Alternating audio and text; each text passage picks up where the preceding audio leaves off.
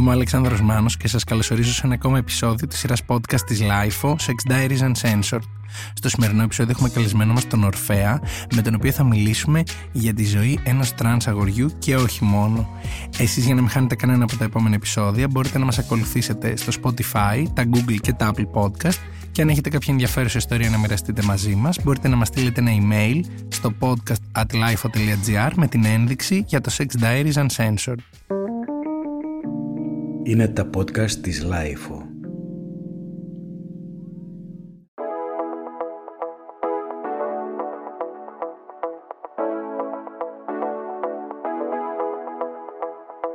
Γεια σου Ορφέα. Καλησπέρα. Είμαι πάρα πολύ χαρούμενος που καταφέραμε και είμαστε σήμερα εδώ γιατί το επικοινωνούμε έτσι λίγο καιρό αυτό εδώ, τη συνάντηση. Και εγώ χαίρομαι πάρα πολύ που είμαι εδώ. Και μου αρέσει πολύ. Μην ευχαριστείς κανέναν. Για την πρόσκληση. Α, για την πρόσκληση βεβαίως. Και χαίρομαι επίσης γιατί στα επεισόδια που έχουν γίνει ανά τα χρόνια πλέον σε αυτό εδώ το podcast υπάρχει αυτή η τρελή σύμπτωση που είσαι το δεύτερο τρανς αγόρι που μου μιλάει και ο δεύτερος Ορφέας. Ακριβώς. Εγώ τρελάθηκα. δηλαδή στην αρχή δεν είχα παρατηρήσει καν το όνομα. Το άλλο επεισόδιο με τον άλλο ορφέα έχει γίνει πάρα πολύ καιρό πριν, οπότε κάπως το είχα ξεχάσει. Και όταν το σκέφτηκα, λέω τέλειο. Δηλαδή το σύμπαν κάτι λέει για αυτό Δεύτερος το podcast. ορφέας. Δεύτερος ορφαία. Χαίρομαι πάρα πολύ που είσαι εδώ Και εγώ πάρα πολύ. και που θα μιλήσουμε σήμερα για όλα αυτά που νομίζω ότι θα έπρεπε να μιλάμε, αλλά ταυτόχρονα νιώθω ότι θα έπρεπε να είναι και αυτονόητα και να έχουμε κάνει κάποια βήματα πιο μπροστά και να μην τα συζητάμε πλέον σαν κάτι πολύ πάρα πολύ σημαντικό, γιατί θα πρέπει να έχουμε προχωρήσει στα επόμενα επεισόδια αυτής Ακριβώς. τη κουβέντας. Δεν πειράζει όμως, είμαστε εδώ να τα συζητήσουμε, να τα ξανακούσουμε και εννοείται ότι κάθε εμπειρία ανθρώπου είναι διαφορετική και ευπρόσδεκτη και είμαστε όλοι αυτιά να ακούσουμε τι θα μας πει σήμερα. Θέλω να ξεκινήσω ρωτώντας σε πότε ένιωσες για πρώτη φορά ότι είσαι ο Ορφέας; Κοίτα, στην αρχή είχα μπερδέψει λίγο τον σεξουαλικό προσανατολισμό με την ταυτότητα φύλου και πίστευα okay, ότι ήμουν μια γυναίκα. Και εκεί στο Λύκειο πιο αργά κατάλαβα ότι κάτι γίνεται, α, είμαι ορφέας, ότι πρέπει να το δω ας πούμε μέσα μου όλο αυτό. Γενικά ήταν λίγο δύσκολο στην αρχή, αλλά μετά όσο περνάει ο καιρός κάπως το συνηθίζεις, προσπαθείς να το αποδεχτείς. Ποιες είναι οι πρώτες σκέψεις που σου περνάνε από το μυαλό μετά από αυτή τη συνειδητοποίηση; Κυρίως ότι αν έχω κάνει κάτι λάθος, πώς θα με δει η κοινωνία, τι θα δεχτώ στο σχολείο, στη κοινωνία μετά, στο πανεπιστήμιο, με τους γονείς, αν θα με αποδεχτούν. Θα πιάσω ένα από αυτά όλα που αναρωτήθηκες γιατί με ενδιαφέρει όντως πάρα πολύ δεδομένου το ότι είσαι ένα πάρα πολύ νέο άτομο αρκετά πιο νέο από μένα αλλά αυτό δεν θέλω να το, να το συζητήσουμε σε αυτό το επεισόδιο θα το βάλουμε σε κάποιο άλλο επεισόδιο αυτό και δεδομένου επίσης το ότι υποτίθεται ότι τα πράγματα προχωράνε και βελτιώνονται και ευτυχώς όντως συμβαίνει αυτό ποια ήταν η αντιμετώπιση που είχες μέσα στο σχολικό περιβάλλον; Βασικά, κοίτα, δεν ήμουν out στο σχολείο. Απλά είχα αυτή την ε, εμφάνιση στο σχολείο, αυτό το αντρόγινο στυλ. Οπότε δεν ήμουν out γενικά. Και δεν το είχα καταλάβει και τόσο καλά στην αρχή τι είμαι. Οπότε απλά υπήρχαν σε φήμες στα σχόλια πολύ κρυφά. τι φήμες υπήρχαν αν θες να μοιραστείς μαζί μας; Ότι απλά, ας πούμε, είναι- είμαι ένα κορίτσι που είμαι λεσβία. Οκ. Αυτό είχαν καταλάβει περισσότεροι. Είχες νιώσει την ανάγκη να το επικοινωνήσεις, να επικοινωνήσεις ενώ την αλήθεια σε φίλους, σε μαθητές ή ήταν κάτι το οποίο ένιωθες ότι δεν ξέρω καν πώς να το, από πού να το πιάσω, πώς να το επεξεργαστώ; Ναι, με δυσκόλευε αρκετά δηλαδή και δεν ήθελα τόσο να στοχοποιηθώ. Οπότε απλά είχα μιλήσει μόνο στους φίλους μου, τους πολύ κοντινούς. Δύο-τρία άτομα Οι δηλαδή. οποίοι φαντάζομαι ότι Ναι, ήταν πολύ κομπλέ, με αγκάλιασαν full. το αυτονόητο Ήταν που υπέροχοι, ναι. πρέπει να κάνουν Ναι, οι ναι. φίλοι για να είναι σωστοί φίλοι. Οκ, επομένως είχες την ανησυχία του πώς θα γίνω αποδεκτός Ναι, από ναι. όλο μου τον περίγυρο μέσα σε όλα και σχολείο, οικογένεια, φίλους. Πώς άρχισε αυτό μετά το σχολείο, υποθέτω, να δρομολογείται αυτή η αποδοχή; Πώς άρχισες να νιώθεις ότι είμαι αποδεκτός για αυτό που είμαι; Στην αρχή, κυρίως μετά το σχολείο, είχα πολύ δίπλα μου την μεγάλη μου αδερφή. Που ήταν full, με είχε αγκαλιάσει, μου λέγε θα τα βρούμε όλα μαζί, το όνομά σου, τις ορμόνες, όλα αυτά, ό,τι θες. Οπότε είχα νιώσει πολύ όμορφα και ας πούμε εκεί έκανα τα πρώτα μου βήματα, πώς να νιώσω, να βρω την κοινότητα, πώς να ντυθώ. Οκ.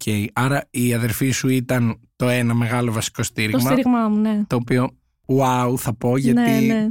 δυστυχώς έχουμε όλοι από μια εμπειρία και ένα άκουσμα κακής αντιμετώπισης. Ακριβώς. Ακόμα και από αδέρφια και από Ναι, ναι. άτομα που είμαστε κοντά στην ηλικία. Οπότε όλη αυτή η διαδικασία που περιγράφεις ότι σου λέει και η αδερφή σου ότι μαζί θα την κάνουμε. Ναι, ναι. Πώς ξεκινάει για σένα, δηλαδή μπορεί να ακούγεται χαζή ερώτηση, αλλά από πού ξεκίνησες, τι ήταν το πρώτο που είπες ότι θα ασχοληθώ με αυτό; Καθόλου χαζή ερώτηση θα πω. Θυμάμαι βασικά την εμφάνισή μου. Άρχισα έτσι να ντύνομαι πιο...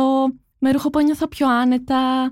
Είχα κόψει το μαλλί μου. Δηλαδή και οι αντωνυμίες, οι αρσενικές είχα αρχίσει στο σπίτι με την αδερφή μου. Οπότε μου έδινε όλο αυτό πολύ μεγάλο θάρρος να συνεχίσω και να βρω τι είμαι, ποιος είμαι. Οκ, και μετά από αυτό που είναι το πρώτο ή το πιο εξωτερικής εμφάνισης ε, βήμα, Μετά είναι κυρίως κοινωνικά βασικά. Είχα αρχίσει να το επικοινωνώ στη κοινωνία, ας πούμε. Ότι είμαι ορφέας, ε, χρησιμοποιώ αρσενικές αντωνυμίες. ποια ήταν η, η απάντηση σε αυτή Μμμ. τη δήλωση; Νομίζω αρκετά θετική, δηλαδή δεν ε, αντιμετώπισα κάτι ακραίο ή κακό ας πούμε. Οπότε και αυτό μου έδωσε πολύ θάρρος να συνεχίσω. Αυτό κι αν είναι ελπιδοφόρο θα ναι, τολμήσω πάρα να πω. πολύ. Μακάρι να ήταν έτσι σε όλες τις περιπτώσεις. Ακριβώς. Θέλω να κάνω ένα flashback και να ρωτήσω πριν από το χρονικό σημείο το οποίο συζητάμε, όταν ήσουν ακόμα στο σχολείο, όταν δεν ήξερες ενδεχομένως και εσύ ο ίδιος πώς να παρουσιάσεις τον εαυτό σου στους γύρω σου. Ναι. Τι ήταν το φλερτ για σένα, πώς φλέρταρες, δεν φλέρταρες καθόλου, φλέρταρες όσο ένιωθες ότι είναι άνετα; Κοίτα, εγώ- επειδή εγώ είμαι ένας πολύ κλειστός χαρακτήρας και ντροπαλός άνθρωπος, οπότε δεν φλέρταρα και πολύ, δηλαδή ναι μεν μου άρεσαν κοπέλες, αλλά δεν έκανα κάποια κίνηση. Γενικά ήταν αρκετά δύσκολο μπορώ να πω, αλλά εντάξει, τα κατάφερα νομίζω. Όταν λες τα κατάφερα, ενώ ότι στο σχολείο υπήρχαν κορίτσια τα οποία είχατε φλερτάρει και είχε ευοδοθεί αυτό; Βασικά όχι. Ήλπιζα, αλλά τελικά δεν έγινε. Οκ, επομένως αυτό άρχισε να, να δρομολογείται επίσης ναι. όταν κοινωνικά άρχισες να έχεις την αποδοχή και την αυτοπεποίθηση Ναι, ναι, του ότι ακριβώς. είμαι Ορφέας και παρουσιάζομαι έτσι και είμαι αυτό και Ναι, ναι. Οκ. Είναι λίγο περίεργο το ότι ενώ ούτως ή άλλως σε μια σχολική εποχή που αρχίζουμε έτσι τα πρώτα φλερτ κάποιοι, γιατί και εγώ στο σχολείο οριακά φλερταρα, μη σου πω στο μυαλό μου ήταν μόνο, είναι περίεργο να σκέφτεσαι ότι πρέπει πέρα από το να σκεφτείς πώς θα φλερτάρω από αυτό όποιο- όταν δεν το έχεις ξανακάνει, ε, έχει ένα βαθμό Ναι, δυσκολίας ναι. τις πρώτες φορές. Πρέπει να έχεις και στο μυαλό σου το πώς θα με αποδεχθεί το άτομο με το οποίο φλερτάρω, πώς θα παρουσιαστώ, πώς θα συστηθώ, τι θα επικοινωνήσω, τι δεν θα επικοινωνήσω. Αυτό πώς άρχισες να το δουλεύεις και να βλέπεις την πράξη να αλλάζει; Νομίζω με βοήθησε πάρα πολύ το γεγονός ότι είχα φύγει από το σχολείο. Δηλαδή, όταν τελείωσα με τις Πανελλήνιες, που είχα ξαναδώσει, ας πούμε, Πανελλήνιε και ήμουνα πιο ελεύθερος, ας πούμε, εδώ στην Αθήνα. Και ήμουνα κοινωνικά ορφαία, οπότε μου ήταν πιο εύκολο. Δηλαδή, και μέσω μηνυμάτων να μιλήσω σε μια κοπέλα, να τη αρέσω π.χ., να πιάσουμε κουβέντα.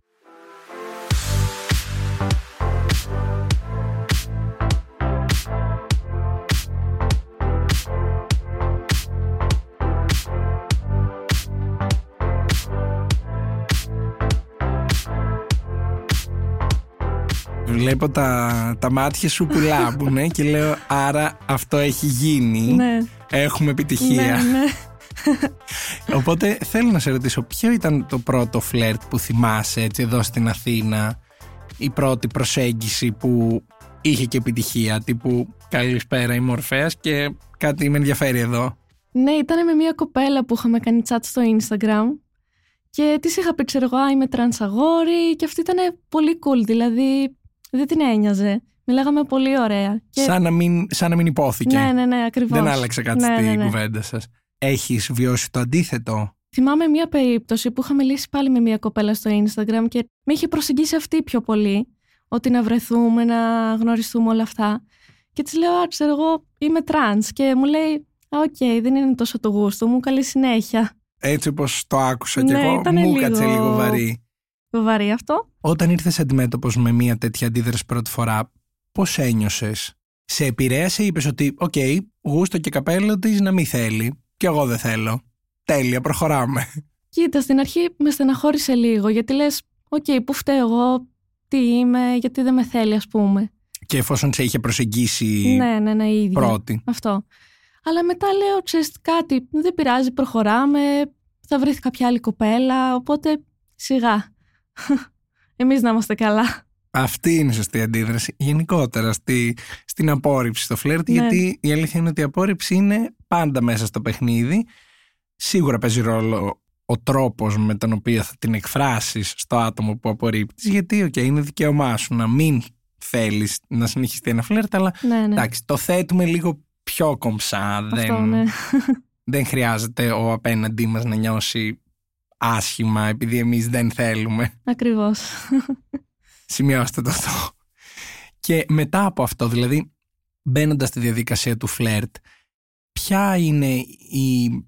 Δεν θα πω ακριβώς δυσκολία, αλλά πώς νιώθεις να επηρεάζει τη διαδικασία του φλερτ και της γνωριμίας το ότι είσαι τρανς αγόρι; Βασικά νιώθω ότι το επηρεάζει πάρα πολύ θα έλεγα. Δηλαδή το φοβάμαι λίγο αυτό το κομμάτι. Ότι τι να κάνω σε μια κοπέλα να το πω από νωρίς ή να περιμένω λίγο. Πώς θα με αντιμετωπίσει, ξέρω εγώ. Πού έχεις καταλήξει από την εμπειρία σου ως τώρα; Αυτό που νιώθω εγώ ασφαλές βασικά να κάνει είναι να υπάρξει πρώτα μια γνωριμία, να νιώσω λίγο ασφαλής και μετά εγώ θα το πω. Και από εκεί και πέρα ας κάνει ό,τι θέλει. Ό,τι γίνει. ό,τι γίνει αυτό. σε συζητήσεις με φίλους, φίλες που θα συζητάτε τα γκομενικά. Ναι, ναι. Ποια άποψη κυριαρχεί, το ότι πες το μια ώρα αρχίτερα να τελειώνουμε, το πες το όποτε νιώθεις εσύ, μη το πεις. Κυριαρχεί αυτό του τύπου πες το νωρίς, αλλά να νιώσεις κι εσύ έτοιμος. Για να μην, ε, γιατί εδώ πέρα είμαστε ένα podcast αλήθειας, έχουμε κάνει αυτή την κουβέντα στον καφέ που πιάμε προλίγου και θυμάμαι να σου λέω ότι εγώ στη θέση σου που προφανώς disclaimer to disclaimer δεν μπορώ να νιώσω αυτό που νιώθεις και να μπω ακριβώς στα παπούτσια σου αλλά με την όποια αντίστοιχη αναλογία μπορώ να κάνω για τον εαυτό μου εγώ νομίζω θα το έλεγα κατευθείαν. Μια και Ίσα έξω. για να ξεσκαρτάρουμε έτσι τύπου Ναι, ναι, ναι. όποιος θέλει θέλει, όποιος δεν θέλει δεν πειράζει. Αυτό παιδιά. ακριβώς. ναι. Υγεία. Πάμε παρακάτω.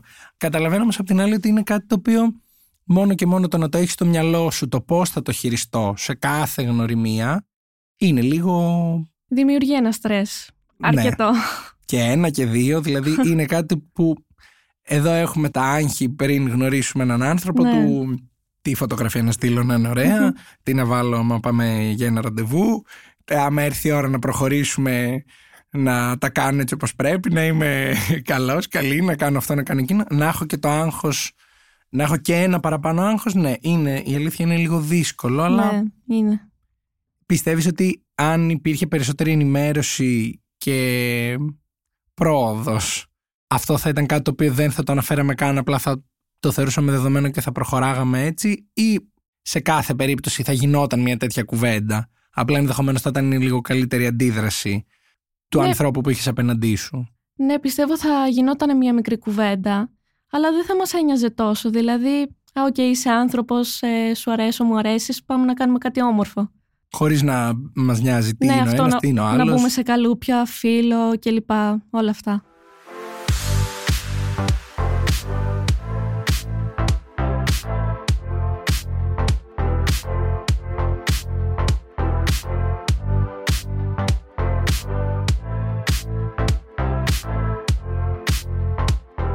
Από την μέχρι τώρα εμπειρία σου, ποιο είναι το πιο στενό καλούπι από αυτά που λες που είτε έχεις νιώσει ότι μπαίνεις είτε να νιώθεις ότι στο φοράει ο κόσμος γύρω σου; Νομίζω αυτό που είναι παγίδα, το έχω βρει εγώ ως πολύ μεγάλο εμπόδιο, είναι ότι πρέπει να φανώ πολύ άντρας, δηλαδή περιμένουν οι άλλοι από μένα να είμαι πολύ σκληρός. Στο κομμάτι της συμπεριφοράς. Ναι, γενικά, σαν ας πούμε αγόρι. Άρα είναι η συμπεριφορά. Ναι, ναι.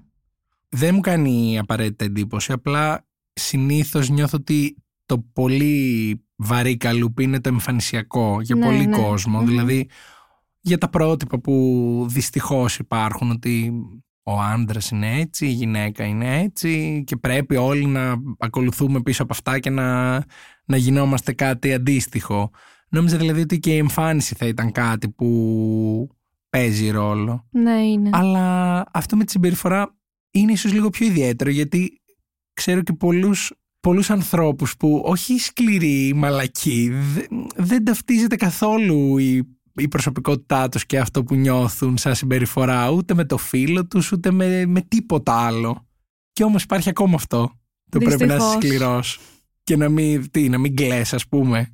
Αυτό, να μην είμαι γλυκός, ευγενικός. Επειδή είσαι αγόρι. Ναι. Η, η απάντησή σου σε αυτό, δηλαδή, αν γίνει κουβέντα, αν σου Ναι. το προτείνει κάποιος έτσι ότι πρέπει να είσαι πιο σκληρός, ποια είναι; Θα πω ότι δεν έχει νόημα. Δηλαδή, εγώ αυτό είμαι.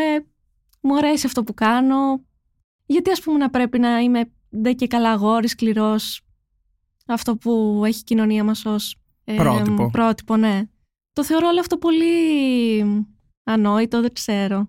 Το ακούω και το, εγώ πριν γέλαγα όταν σε Ναι. ρώταγα, γιατί ήμουν σε φάση δεν καταλαβαίνω γιατί κάποιος άνθρωπος να μπει σε αυτή τη διαδικασία Ναι, της ναι. κουβέντας με έναν άνθρωπο που γνωρίζει. Δηλαδή, εγώ δεν θα το έλεγα αυτό ούτε κολλητός μου να ήσουν. Δεν θα έμπαινα στη διαδικασία να, να σκεφτώ αν είσαι πολύ ή λίγο σκληρός. Αρενοπός και- αρενοπός ή ευγενικός ή δεν ξέρω εγώ τι Ναι, χαρακτηριστικά ναι. θεωρούμε ότι έχει ένας άντρας. Γελάω πολύ. Θέλω όμως, μιας και μιλάμε και για τα καλούπια αυτά και για την αντιμετώπιση του κόσμου γύρω σου, μέχρι στιγμής θέλω να σε ρωτήσω ποιο είναι το πιο δύσκολο και το πιο εύκολο πράγμα που έχεις κληθεί να αντιμετωπίσεις σε σχέση με την ταυτότητα φίλου σου; Σε όλους τους τομείς γενικά. Σε όλους, ελεύθερα. Οκ. Το πιο δύσκολο νομίζω είναι όσον αφορά τους γονείς. Οκ. Δηλαδή, εγώ προσωπικά το βρίσκω πολύ δύσκολο. Γιατί είναι σε μια φάση full άρνησης και το κρύβω κάτω από το χαλί, ξέρεις, σε κρύβω. Κάνω σαν να μην έχει γίνει. Ναι, ναι, ναι, ότι θα περάσει μεθαύριο. Οπότε, ναι, αυτό μου έχει αφήσει λίγο ένα μικρό τραυματάκι, μπορώ να πω. Ε, Αλλά το παλεύω. Θέλεις, αν και εφόσον νιώθεις άνετα, να, να μου περιγράψεις τι σκέφτεσαι σχετικά με αυτή την άρνηση. Δηλαδή, ρε παιδί μου, δεδομένου ότι και εγώ έχω βιώσει μια Ναι, ναι. άλλου είδους άρνηση, αλλά αρκετά έντονη από το οικογενειακό μου περιβάλλον στο παρελθόν. Τι σκέφτεσαι σχετικά με αυτό; Βασικά το θεωρώ πάρα πολύ άδικο. Δηλαδή, εφόσον είσαι γονιός, για μένα θα έπρεπε να στηρίζεις το παιδί σου όπως και να έχει. Δηλαδή, δεν αλλάζει το παιδί. Είναι αυτό που είναι. Οπότε, για μένα θα έπρεπε οι γονείς να αγκαλιάζουν τα παιδιά τους ούτως ή άλλως. Είναι πολύ σημαντικό δηλαδή εφόδιο αυτό. Να έχεις τη στοργή, τη φτερούγα. Και όταν αυτό Γονιού. δεν γίνεται, ενώ ότι όταν βλέπεις ότι οι γονείς σου δεν μπορούν να κατανοήσουν, να δεχτούν, να... δεν ξέρω ποιο είναι το σωστό ρήμα, ότι εσύ είσαι ο Ορφέας. Κοίτα, από τη Τι μία. περνάει από το μυαλό σου; Συγγνώμη, σε διέκοψα. Όχι καθόλου, ελεύθερα. από τη μία το παλεύεις, λες «ΟΚ, δεν πειράζει, θα προχωρήσω και όποιος είναι δίπλα μου σε αυτή τη ζωή, εμείς να είμαστε καλά». Ε, αλλά από την άλλη σου αφήνει και λίγο ένα κατάλοιπο ότι τι δεν έκανα σωστά, τι είμαι, γιατί με αμφισβητούν.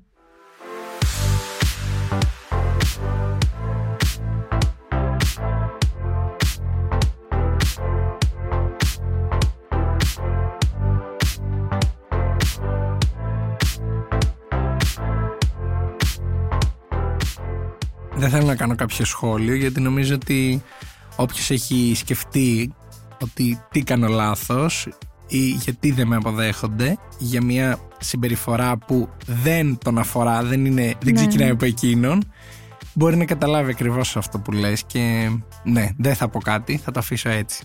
Το πιο εύκολο, το πιο ευχάριστο κομμάτι του όλου βιώματός σου μέχρι σήμερα; Μμμ. πιστεύω αυτό το- ότι γενικά να με δέχονται οι άλλοι όπως είμαι. Δηλαδή με το όνομά μου, τις αντωνυμίες μου, για τον χαρακτήρα μου μετά. Ότι δεν τους επηρεάζει ότι είμαι τρανς. Δηλαδή για αυτούς είμαι Ορφέας και είναι χαρούμενοι Και μαζί μέχρι μου. εκεί. Ναι, Είναι περίεργο αν σκεφτείς ότι τι είναι το πιο ευχάριστο, το αυτονόητο. ναι, ακριβώς.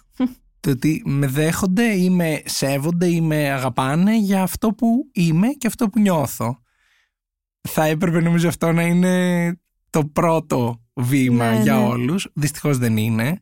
Αλλά εγώ κρατάω και σε σχέση με το προηγούμενο που είπαμε το πιο δύσκολο, το ότι τα αδέρφια σου, οι φίλοι σου, δηλαδή είναι όντως μια τεράστια, ένα τεράστιο μπουστάρισμα και μια τεράστια αγκαλιά. Ναι, ναι. Το να έρχεται η αδερφή σου και να σου λέει θα τα βρούμε μαζί. Είναι σοκ. υπέροχο. Δηλαδή, επειδή είχα μια αντίστοιχη και εγώ, συγγνώμη που σε όλο το επεισόδιο λέω επειδή εγώ είχα, επειδή εγώ είχα, αλλά σε πολλά πράγματα μπορώ να μπω λίγο στην ιδέα του πώς μπορείς να νιώθεις. Επειδή είχα μια ίδια αντίδραση από την αδερφή μου που δεν την περίμενα καθόλου, νομίζω ότι είναι.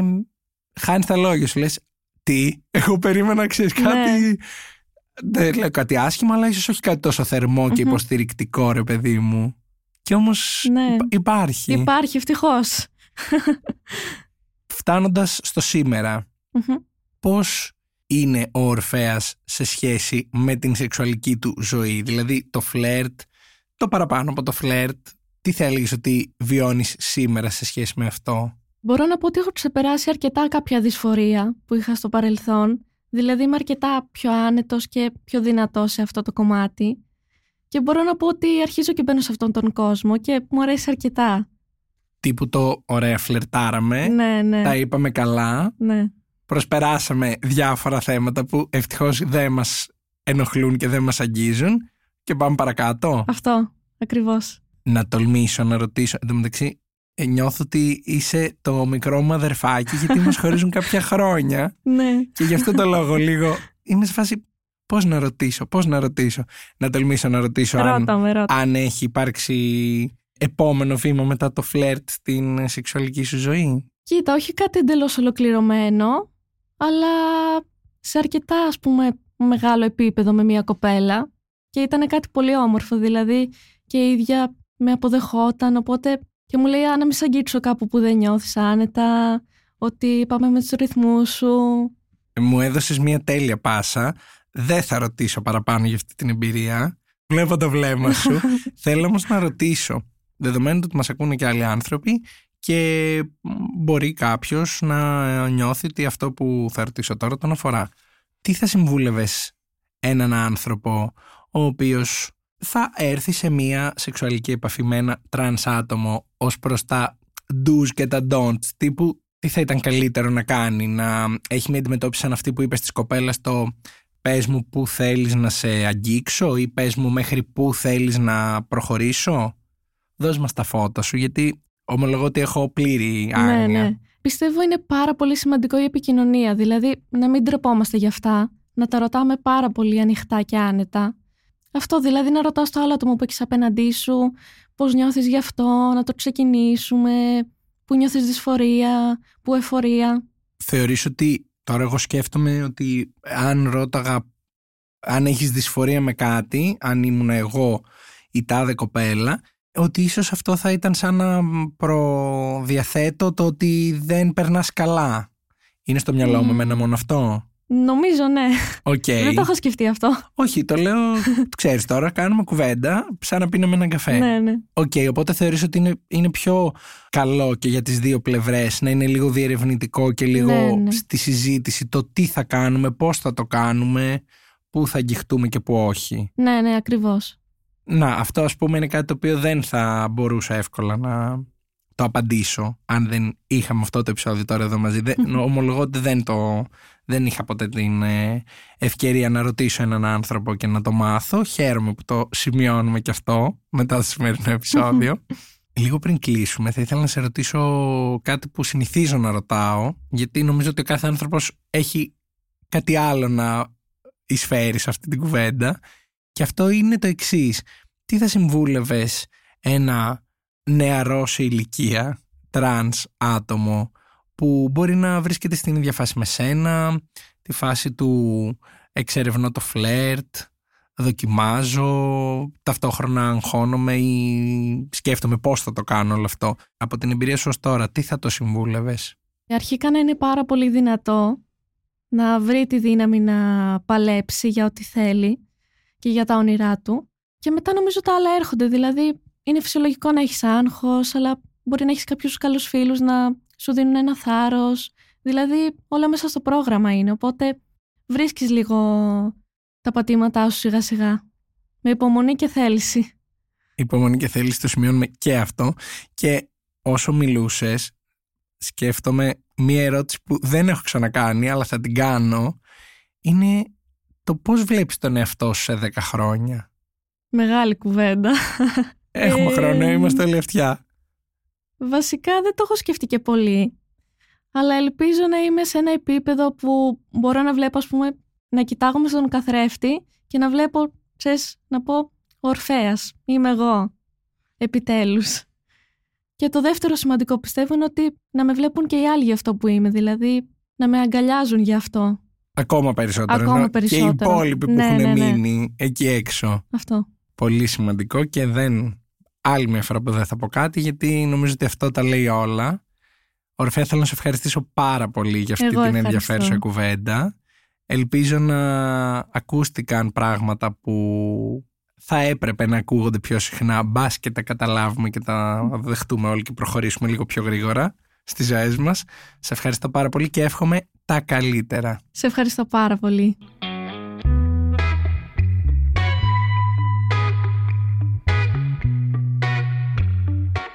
Είμαι ο Αλέξανδρος Μάνος και αυτό ήταν ένα ακόμα επεισόδιο της σειράς podcast της LIFO, Sex Diaries Uncensored.